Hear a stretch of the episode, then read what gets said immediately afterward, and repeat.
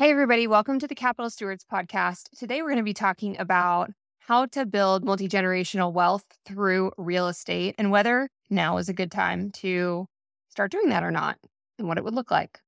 That's right. I have to admit, in starting off this episode, that, you know, just based on my, you know, awareness of real estate and what's happening with interest rates, now doesn't seem like the most optimal time to invest in real estate. So I'm intrigued to hear how I should think. I think how I should think about it, Brian. Yeah, that's a great point. Uh, so I think we first need to start by separating what is a long-term portfolio building block, a wealth building block, and we think the real estate asset class is that. It should be part of your long-term investment strategy. And we should separate that from sort of the market timing piece of is now is, you know, the fall of 2023 a great time to invest in real estate. When we think about investing over many years, decades, and, and potentially generationally, it's really more about building particular assets that are going to last over time. It's less about what's going to happen over the next six, nine, 12 months. So, so we're going to talk in this episode um, about that longer term real estate strategy, how you should think about including real estate in your investment portfolio in the ways that you um, can potentially do that. And then in the next episode, we're actually going to talk about some of the particular asset classes, some of the things that are challenged right now, you know, particularly with the interest rate environment. There are definitely portions of the real estate market that that are tough right now. And so we're going to talk about those and we'll also talk about places where there are some opportunities. So we're going to start with sort of the core foundational building blocks of why we think it makes sense to include real estate in a portfolio over the long term. And then we'll move on to some of the more specific things and, and certainly talk about uh, some of the weaknesses that's in the market today.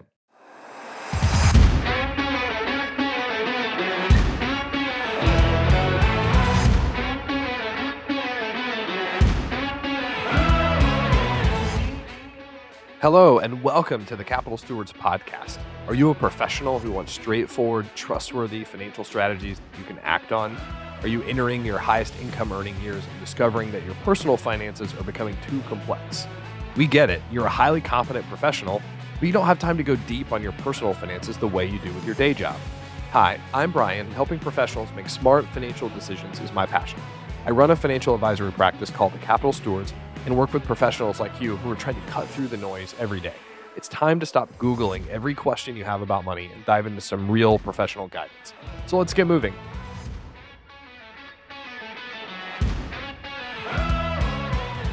So, based off of what uh, my limited awareness of real estate, my hypothesis would be now is not the most ideal time. Tell me why that might be a false perception.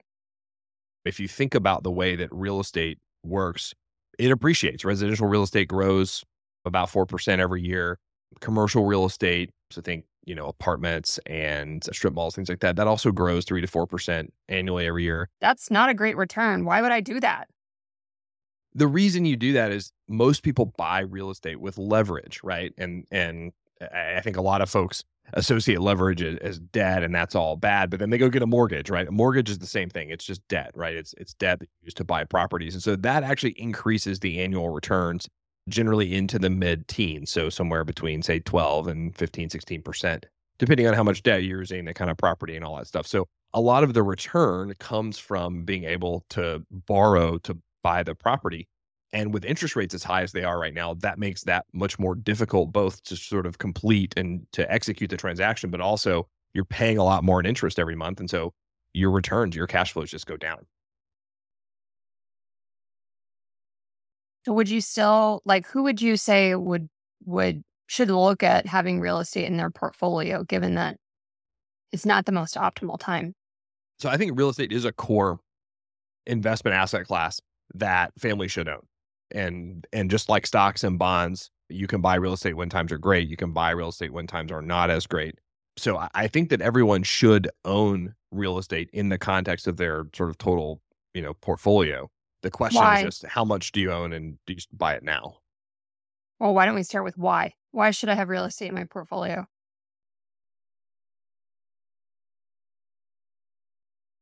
I mean, is this ultimately just diversification? So there's there's a few reasons why you should own real estate. So I think the first reason to own real estate is because it provides really good returns, right? We talked about mid teens um, returns. That's really good. That's higher actually than what you're going to get in the stock market over long periods of time. Also, real estate, especially when you own it directly, has a lot of unique tax advantages. So, the interest on the mortgage or the debt that you're using to buy the real estate is tax deductible.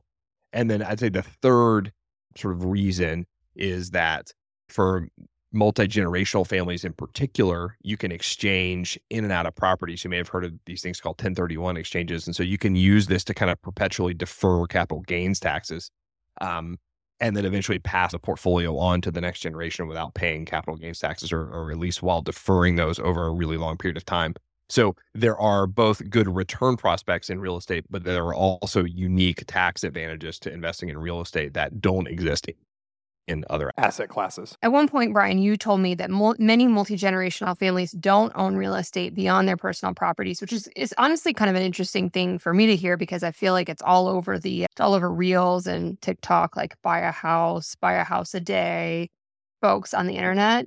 Why do you think that many multi generational families, smaller endowments, foundations, etc., don't have real estate as a part of their portfolio? So I, I, think there's two reasons. So I would say the first reason is just because it's difficult uh, to execute, right? So especially when we talk about investing in individual properties, you have to do the legwork to decide which property you're going to buy. You've got to do the management legwork. It's not something that you can just put in a brokerage account and sort of let sit there and have someone else manage it. And and that doesn't mean you can't have professional support and things like that, but it's it's more challenging to execute than you know just investing in mutual funds. And then the second reason I think is the wealth management industry. And because for so long the fee structures were all based on sort of asset centered management in a brokerage account. Well, if you go buy a building, you can't put that in a brokerage account, and so mm. the the fee structure encouraged advisors to tell clients like hey you know maybe don't really need to own real estate. We can buy it through REITs or we can do other things. And, and we, we can talk more about REITs and some of those things. Those are not necessarily all bad things but they don't have the same sets of advantages that individual properties do. And so I think the industry itself sort of discouraged direct real estate ownership for a long time. And so I think that's the reason why you see families and smaller endowments not have the same exposure as large pension funds and your your sort of institutional class investors. If, if you look at the research that's been done, a lot of those big endowments and foundations have exposure to real estate that's that's fairly significant. And why do they do that? Because it's a good asset class that provides returns when you own individual properties as opposed to owning real estate through the stock market so through publicly traded REITs. You get returns that are are both you know mid-teen level returns so you get really good returns on your investment and you also have an asset that is not as correlated with the stock market right? Um, yeah. because those individual properties you can collect rent and good markets you can collect rent and down markets the rent keeps coming in. It doesn't mean that the property values don't go up and down a little bit with what's going on in the economy. They are correlated, but um, certainly individual properties themselves are less correlated with what's happening in the stock market. And and if you think about it from an institutional perspective, they're looking for assets that you know that that still continue to work when stocks are down. And and multi generational families should think the same way as as big institutions, right? When stocks are down, we need to look for other types of asset classes, and direct real estate ownership is one of those things. You mentioned this term earlier, REIT.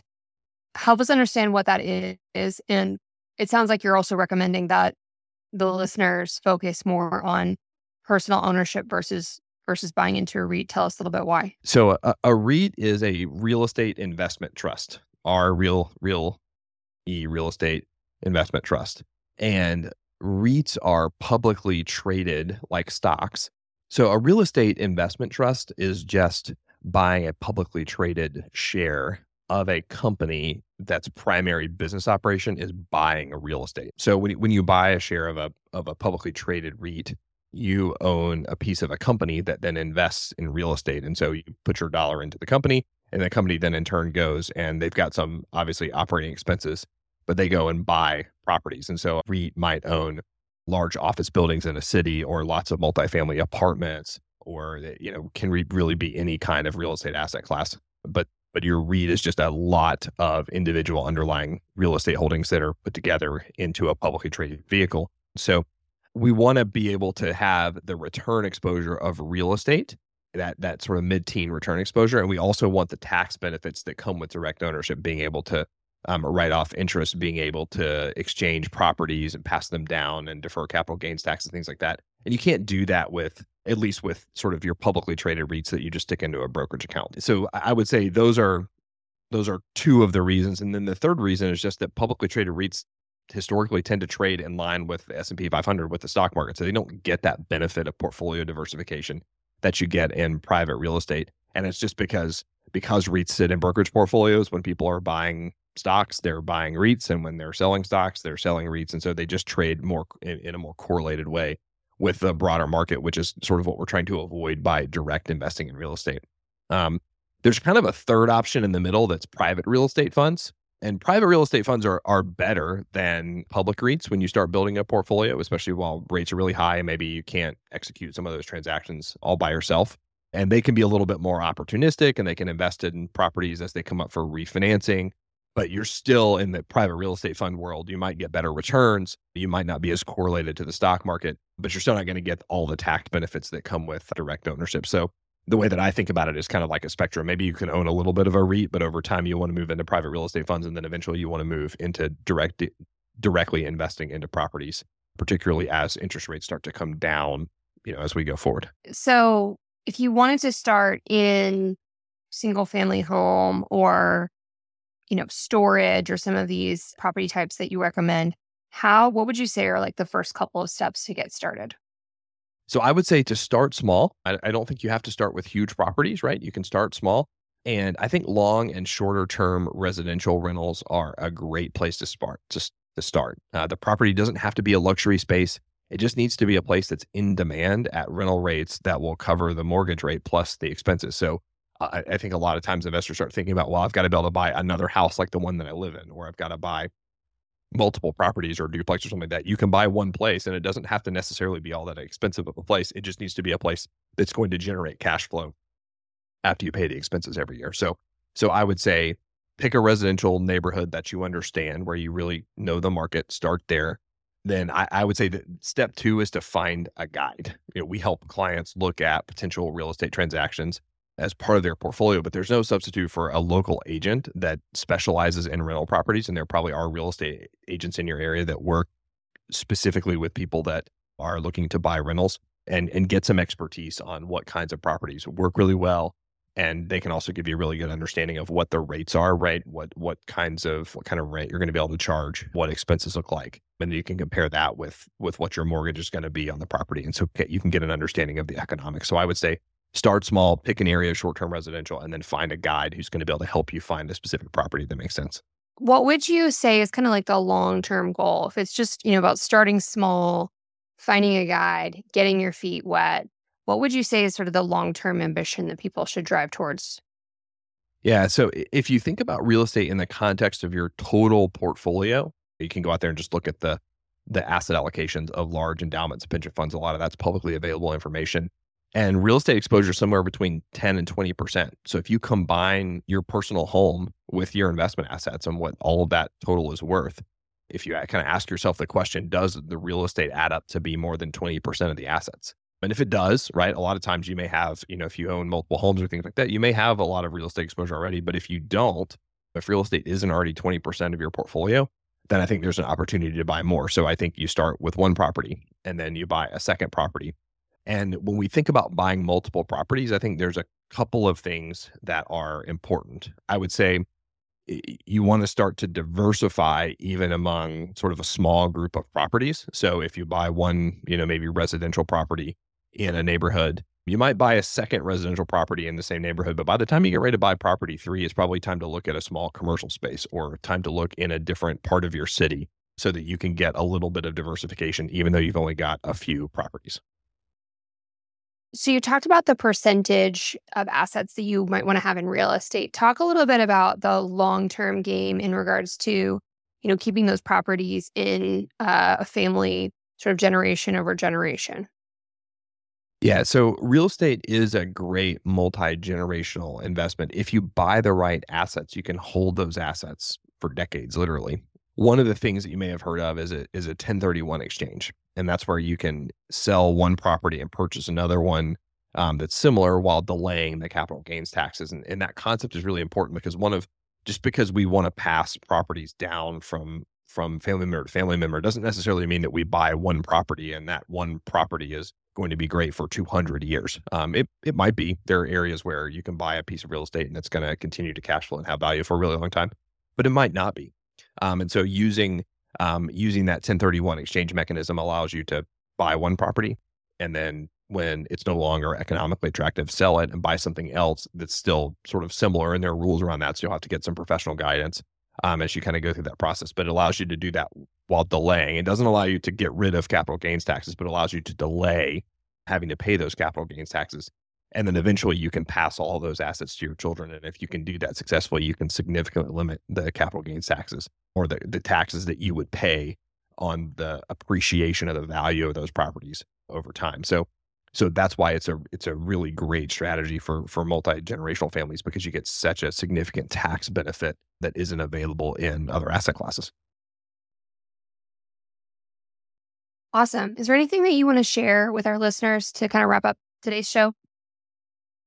So I, I think just in in terms of of steps, like really practical steps that we can go through. We talked through a couple of those. I would there's an article on this on the website but there's six steps that I think are are super important as you start investing in real estate. So I mentioned starting small, right? Start with long and short term residential rentals. Make sure you're thinking about using debt, right? Typically, you're going to have to pay 20 or 25%. You're not going to be able to get that sweetheart deal that you got on your on the house that you live in with your family, but you can still get a significant amount of leverage. You can use that to buy the property.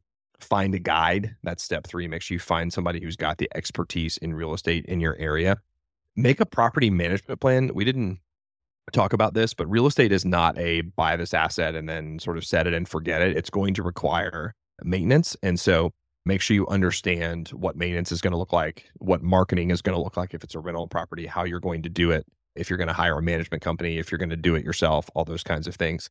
Property management is a, by the way, is a great opportunity to engage younger members of your family in your business activity. So grass needs to be cut and things need to happen, right? Beds need to be changed if it's a short term rental, all those kinds of things. So there's opportunities to get your sort of family involved. And then the, the sixth thing, just remember to save for maintenance expenses, right? It's, probably 500 to $1,000 a month if you think about just a single family household that, that you're renting to someone or a short term rental. So make sure you build that into your economic model. A lot of folks, you know, just sort of take the the price of you know, rent minus their mortgage and just remember there's significant expenses and, and they, they don't typically happen at one time. So you need to be putting that money aside gradually so that when the AC unit goes out or something, you've got money to to pay for some of those big one-time items that come up. So so those are the six things I would say are really important as you kind of get started on this journey. And like I said, we're going to publish a paper on this. You can find it on the website and, and you can see those in, in more detail.